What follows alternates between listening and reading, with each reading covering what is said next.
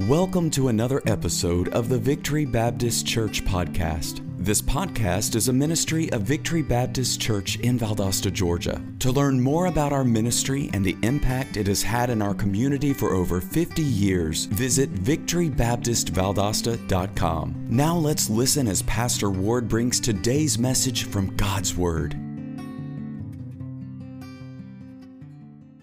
On the subject of redemption the subject of redemption. It is the theme of the book of Ruth and uh, the Old Testament Hebrew uh, redemption uh, process, the protocol for process. We find it all here in chapter number four. There are five things that were necessary under the Hebrew law in order to buy or buy back a particular item or whatever the case may be, to make a purchase as far as ownership or re ownership is concerned. Without getting into that too deeply, I'll get myself confused if I do. I think it's important for us to understand how that we have been redeemed by Jesus Christ. We have been bought back by Jesus. And uh, we want to look at that here and this good example that we have of it in the Old Testament We'll begin our reading in verse number one and read down a few verses in um, chapter number four again of the book of Ruth. Our title to this morning is Five Requirements for Redemption. Five things that must happen in order for one to be redeemed. Then went Boaz up to the gate and sat him down there. And behold, the kinsman of whom Boaz spake came by unto whom he said, Ho, such a one, turn aside, sit down here. And he turned aside and sat down. And he took ten men of the elders of the city, that's the requirement for legal process, and said, Sit ye down here. And they sat down. And he said unto the kinsman, Naomi, that is come again out of the country of Moab, selleth a parcel of land which was our brother, her husband, Elimelech's. And I thought to advertise thee, saying, Buy it before the inhabitants and before the elders of my people. If thou wilt redeem it, redeem it. If thou wilt not redeem it, then tell me that I may know, for there is none to redeem it beside thee, and I am after thee. And he said these words I will redeem it. Then said Boaz, Boaz, what day thou buyest the field of the hand of Naomi, thou must buy it also of Ruth the Moabitess, the wife of the dead, Mahlon, uh, the son of Elimelech and, um, and um, uh, Naomi the wife of the dead, to raise up the name of the dead upon his inheritance. And the kinsman said, I cannot redeem it for myself, lest I mar mine own inheritance. Redeem thou my right to thyself, for I cannot redeem it. Now, I see that redemption and redeeming is mentioned multiple times, and we could read on in the chapter. But for the sake of time this morning, I want to quickly move into the thoughts that are given to us here on the subject of redemption.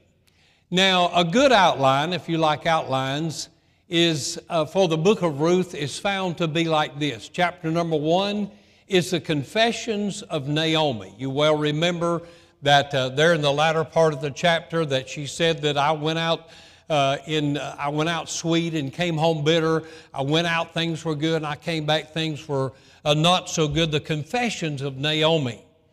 Chapter number two is the compassion of Boaz. Boaz. Chapter number three is the commitment of Ruth. And chapter number four is the covenant of Ruth and Boaz. That's where we are tonight. Now, or this morning rather.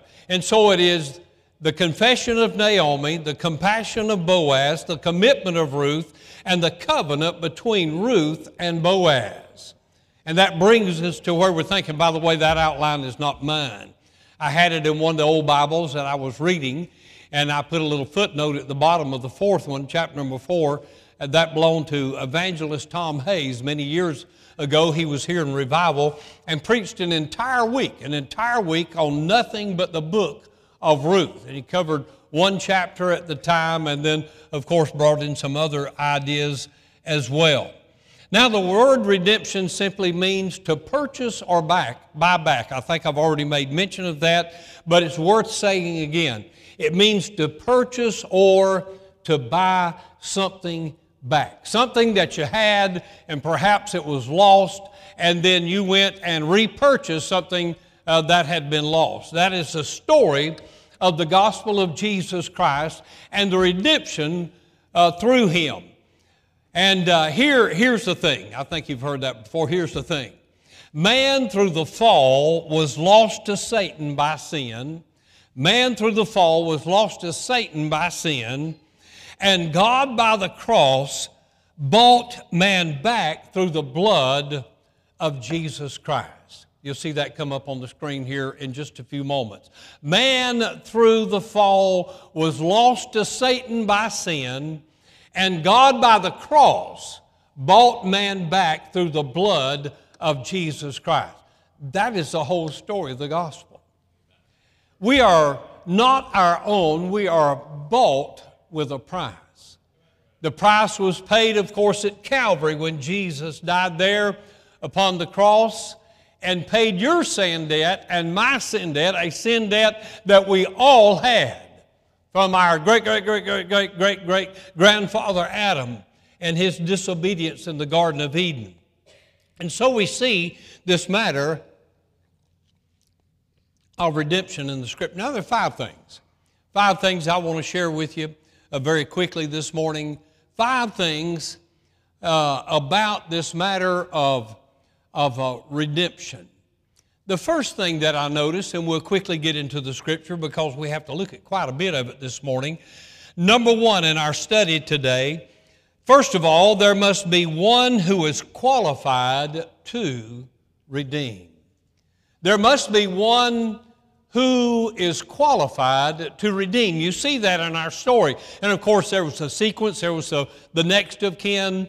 And uh, then, if the next of kin, like in our story, refused to redeem, then it went on to the next and to the next and so on and so forth. And so that's kind of the gist of our story this morning. Boaz uh, comes forward and he brings forth the elders of the city. And uh, then he brings forth the, the next of kin the closest kin uh, to Naomi for this matter of buying back that which was lost. And they go through this process, they go through this proceeding. And uh, first of all, and just let me say it again there must be someone, there must be one who is qualified to redeem. There must be. Look with me, if you would, in the book of Acts. In the book of Acts, if you'll turn there, uh, we're going to look at a few other scriptures uh, in regard to this matter this morning. In the book of Acts, in chapter number 2 and verses 21, beginning there through verse number 24, let's read what the Bible has to say. And keeping in mind, there has to be somebody who is qualified. There must be somebody who can redeem. And here's the preaching in verse number 21 of Acts chapter number 2. And it shall, this is at the, the day of Pentecost. And it shall come to pass that whosoever shall call upon the name of the Lord shall be saved. Somebody say amen. What a great verse. It's a good, I'm going to read it again, all right? And it shall come to pass, and it shall come to pass, that whosoever shall call upon the name of the Lord shall be saved. You men of Israel, hear these words. Now look at the next. Jesus of Nazareth. They've got to be somebody that's qualified. Jesus of Nazareth, a man approved of God, qualified by God, certified by God, validated by God. Bring up all the synonyms you want. And he, he meets every single one of them. He is the one who is qualified to buy us back and pay our sin debt must be someone who's qualified. But let's read on. Approved of God among you by miracles and wonders and signs, which God did by him in the midst of you, as ye yourselves also know. him being delivered by the determinate counsels ordained of God and foreknowledge of God, ye have taken and by wicked hands have crucified and slain whom God hath raised up having loosed the pains of death because it is not possible that he should be holden of it. And so we see, thank God, that there's one who meets the first requirement, and these don't these aren't any in any particular order, but the first one is that there must be somebody that is qualified to redeem. There must be. Here's the second thing. The second thing. Well, uh, let's let's move on. And uh, there must be someone who is able to redeem.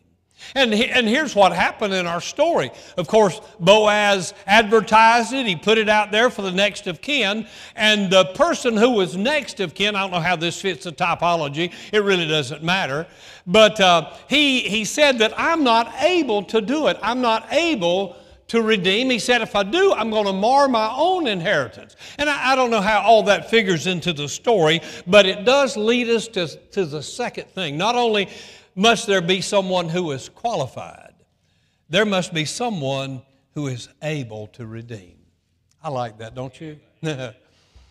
well, I think we're going to find out in our story all five things Boaz met the requirement. And I think that in our typology, we're going to find out this morning that Jesus meets those five standards as well. And, uh, and you'll see that as we progress this morning. So, here in the book of Romans, in, again, in chapter number four, and uh, we'll begin reading in verse number 21, again in the book of Romans. There must be someone, there must be one who is able to redeem. Look what the Bible has to say uh, in Romans chapter number 4 and verse number 21. And being fully persuaded of that, what he has promised, he is able also to perform. Of course, you know, this is the uh, story of, um, of Abraham. Look in verse number 22. And therefore it was imputed to him for righteousness. Now it was not written for his sake alone, Abraham, that it was uh, imputed to him, but for us also, to whom it shall be imputed, if we believe on him that raised up Jesus, our Lord, from the dead, who was delivered for our offenses and was raised again for our justification. Notice what he said in the first verse. If you don't, if you don't even use the other verses enough, it says, said in verse number 21 and being fully persuaded that he what he had promised and look at this he was also able to perform and so the first requirement is very simple very complex actually in that there must be one who is qualified to redeem us. And the second thing is that there must be somebody who is able to redeem us. The fact of the matter is, Naomi and her possessions that her husband had owned, and, uh, and Ruth, her daughter in law, and her son had owned, all of those things are kind of at stake presently because there's nobody, there's nobody that's able to step forward and say, I'll redeem Naomi and the possessions of her husband and all that she has. You know, ladies and gentlemen, that's the way it was when you stood when, uh, when, we, when we were without Christ and, and before we were saved and before Jesus went to the cross of Calvary, the whole world was hopelessly lost. I know there were the Old Testament sacrifices and the atonement for the sins of the world and, uh, and how that the sins of the world were being covered. Atonement means to cover, redeem means to buy back and to pay the sin debt. And so all the sins of the Old Testament saints, they were just building and building building and building and building. And then one day the atonement had been satisfied, and Jesus Christ went to the cross of Calvary. And when he died, unlike the little sheep and unlike the little lambs and unlike the little doves and, and uh, unlike all of those and, and everything that had been sacrificed that was not able to take away the sins of the world, Jesus came and died on the cross, shed his blood, and took away the sins of all the world. There must be one who is qualified. There must be one who is able to do it. And may I say, there is one and only one. There is only one who is able to take away our sins and to redeem us. Hebrews 7:25, I have it for you on the screen. Wherefore he is able Somebody say amen. You believe he's able to save? I realize we're not seeing a lot of people saved this day and hour like we did back in the 70s and 80s. And, and uh, Brother Montgomery was talking about that great revival meeting we had, had here about a dozen, about 12 years ago, I guess, 12, 13 years ago. And God moved in, and we stayed here for two weeks, and uh, 55 or 57 people got saved and baptized. And I know you don't see that. You may see it once or twice in a lifetime. I'm hoping to see it again one more time. Lord, cause it to happen again. You know, it could be. It could start that Easter. It could start before then, but it could be that Easter Sunday morning that God, through the Holy Ghost, blows His breath on this place and brings us to a place of repentance and, and revival. Who knows? Who knows? I anticipate it every time we schedule a revival. We've got Brian McBride coming in the fall, and, and we'll have a, a revival uh, meeting this summer. We're working on that, and, and we'll have three or four of those every single year. And I go into every one, I'm thinking, this could be the one, or this could be the next one. It could be the time that it all happens again. And we were having, we, it, it happened here uh, maybe maybe a decade before that. And uh, Brother Sammy Allen was here in revival. We were building this building, I think still meeting in the other building. And there were people getting saved at the house at midnight. There were people calling uh, at 10 o'clock in the morning wanting somebody to pray with them to get saved. God can do that. You say, I, I don't know if I want to get in on anything. I'd love to. I'll tell you what, I'll take your, my portion and yours. Amen. Give me a double portion. Wherefore he is able to save them to the uttermost that come to God by him. I'm telling you that somebody has to be able, and he is able, seeing he ever liveth to make intercession for them. I want to tell you something this morning. Jesus, Boaz was able, he said, he's, he's able. And uh, the other kinsman wasn't able. And that just kind of, it kind of leads me to believe that there's some that, that would if they could. You know, the church would save you this morning. We'd be glad to save you if we could. Heard a man testify another day about a preacher saving him. I don't know what he was talking about.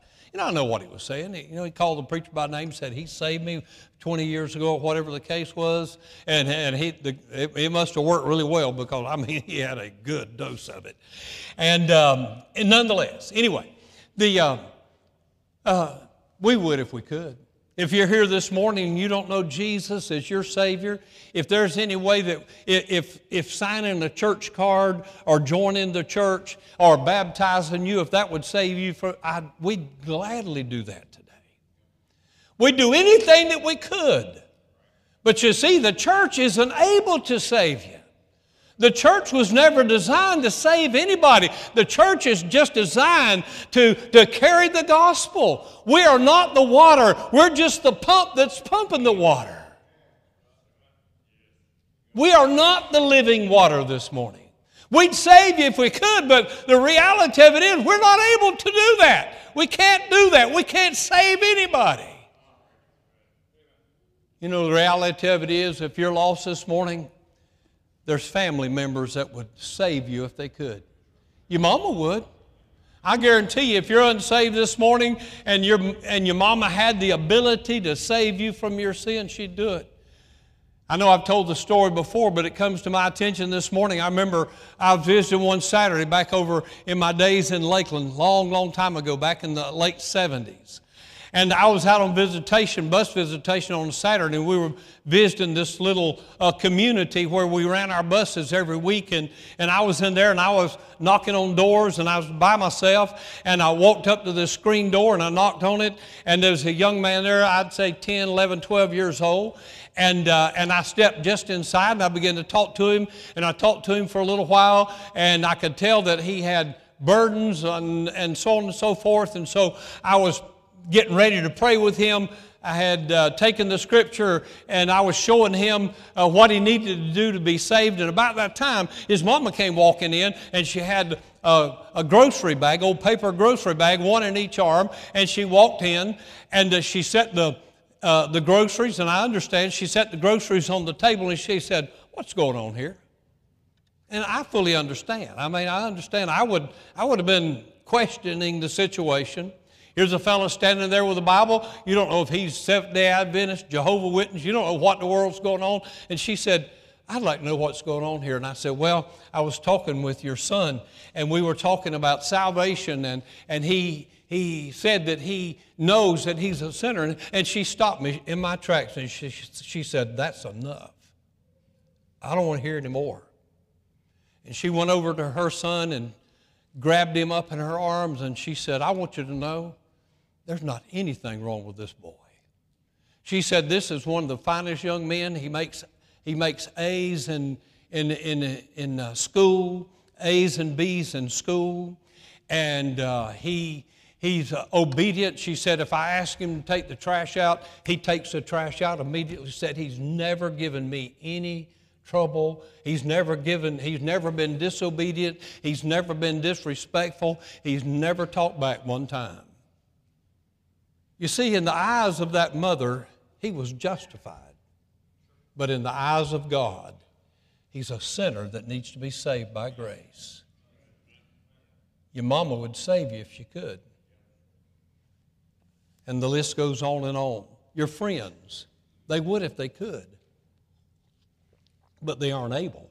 They aren't able. Our hands are tied. There's only so much we can do. All we can do, we're just kind of like directing traffic. We're just saying to those that are at the crossroads in life, and they're uh, and here they are, and one way leads to destruction, and another way leads to life everlasting. And we're standing there at the crossroad, and we're just pointing people, don't go that way, don't go, go this way, go this way, go this way. That's all we're able to do. That's all we're able to do. We'd do much more if we could. I don't want anybody to go to hell. That's the reason we've devoted 50 years of our life, 50 years of our life we've devoted to telling people don't go this way, but go this way. No, no, no, don't, don't, don't, don't, don't go this way, but go this way. And so, number one, there must be someone who is qualified to redeem. Number two, hurriedly, there must be somebody who is able to redeem. And it's not me. In our story, it's Boaz. And in real life, it's Jesus Christ, the Son of God. The one who is qualified is also able. Number three, the third thing, there must be someone who is willing to redeem. It's even our story. Here's the fellow, he said, I can't. And then Boaz said, I will, I will. And I'm here to tell you, friend, this morning, there is someone who is willing to redeem you. In, uh, look with me, if you would, in 2 Timothy. In 2 Timothy, I believe it is, or I guess it's 1 Timothy, I'm sorry, 1 Timothy chapter number 2, in verses 3 through 6. And I'll close here in just a moment. In 1 Timothy chapter number 2, mark these in your scripture, verse number 3. For this is good and acceptable in the sight of God, our Savior who will have all men to be saved and to come unto a knowledge of truth. For there's one God, there's one God, and one mediator between God and man, the man Christ Jesus, who gave himself a ransom for all to be testified in due season. Verse number four, who will have, he said in, in, in 1 Peter, did he not, that that he's not willing that any should perish, but that all should come to repentance. And so, first of all, there must be someone who is qualified.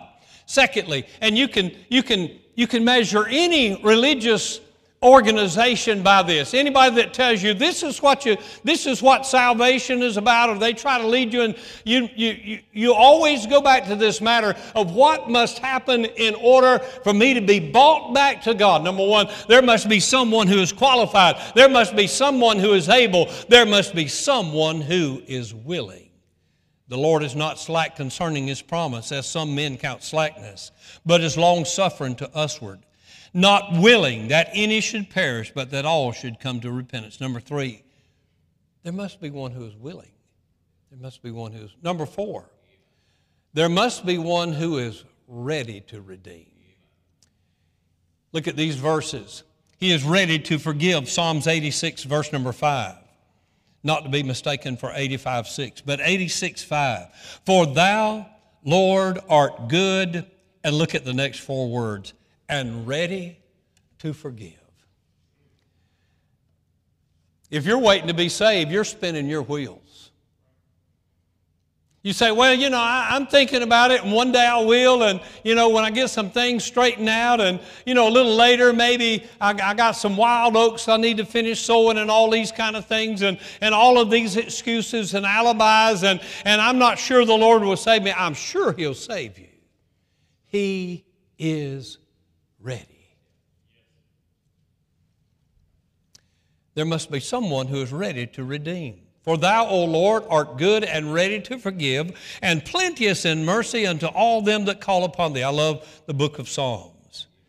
Not only is he ready, he must, he, there must be somebody that's ready. Somebody that's ready. Boaz was ready to redeem this inheritance. Our Savior is ready to forgive. Psalms 86, 5. He is ready to pardon, Nehemiah 9, 17. But thou art a God, look at this, ready to pardon, gracious and merciful, slow to anger, and of great kindness, and forsookest them not. Is he ready to redeem? He's ready to forgive. He's ready to pardon. And then finally, he's ready to save. Isaiah chapter number 38 and verse number 20. The Lord, here's Isaiah, the Lord was ready to save me.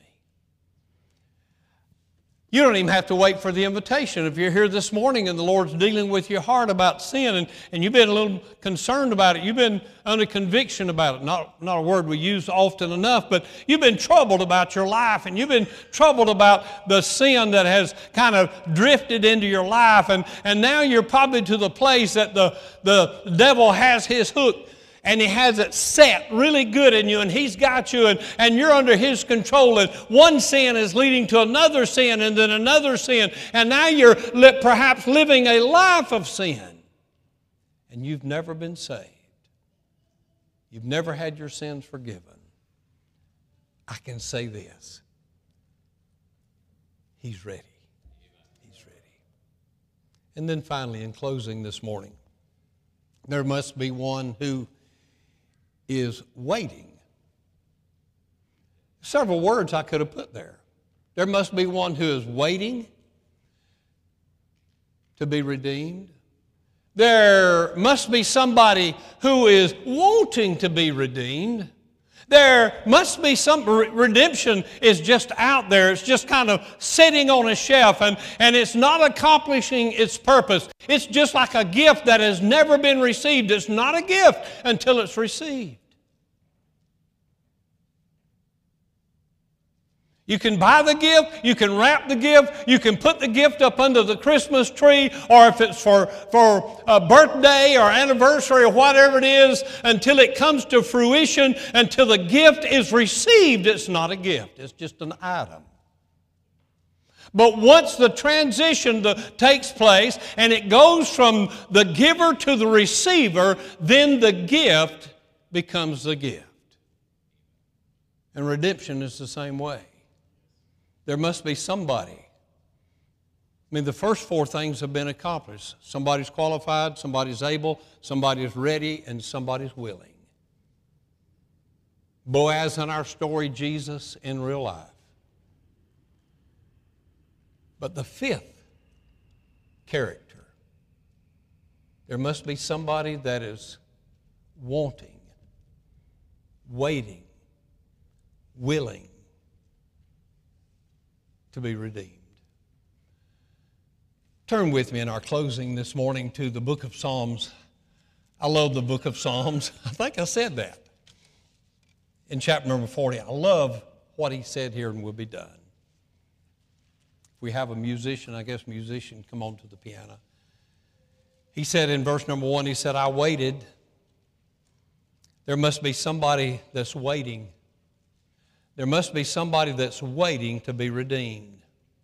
There is somebody who is able, somebody willing, somebody ready, somebody qualified. He said uh, in the Old Testament, he would deliver Israel. He said, I'm come down to deliver you. In the New Testament, he heals the sick, he saves from sin, and we have example after example of somebody that was waiting, somebody that was waiting. But you don't have to wait any longer. I have a whole message on that subject. You don't have to wait any longer. 400 years they waited there under the bondage in Egypt. The day came, they didn't have to wait any longer. He said, I waited patiently for the Lord, and he inclined unto me and heard my cry. He brought me out up also of the horrible, of an horrible pit, out of the miry clay, and set my feet upon a rock and established my goings. And he hath put a new song in my mouth, even praise unto our God. Many shall see it and fear and shall trust in the Lord. He said, I was waiting. There must be someone who is waiting to be redeemed. Waiting to be redeemed. Said he lifted me out of a horrible pit. A horrible pit. Have you been lifted out?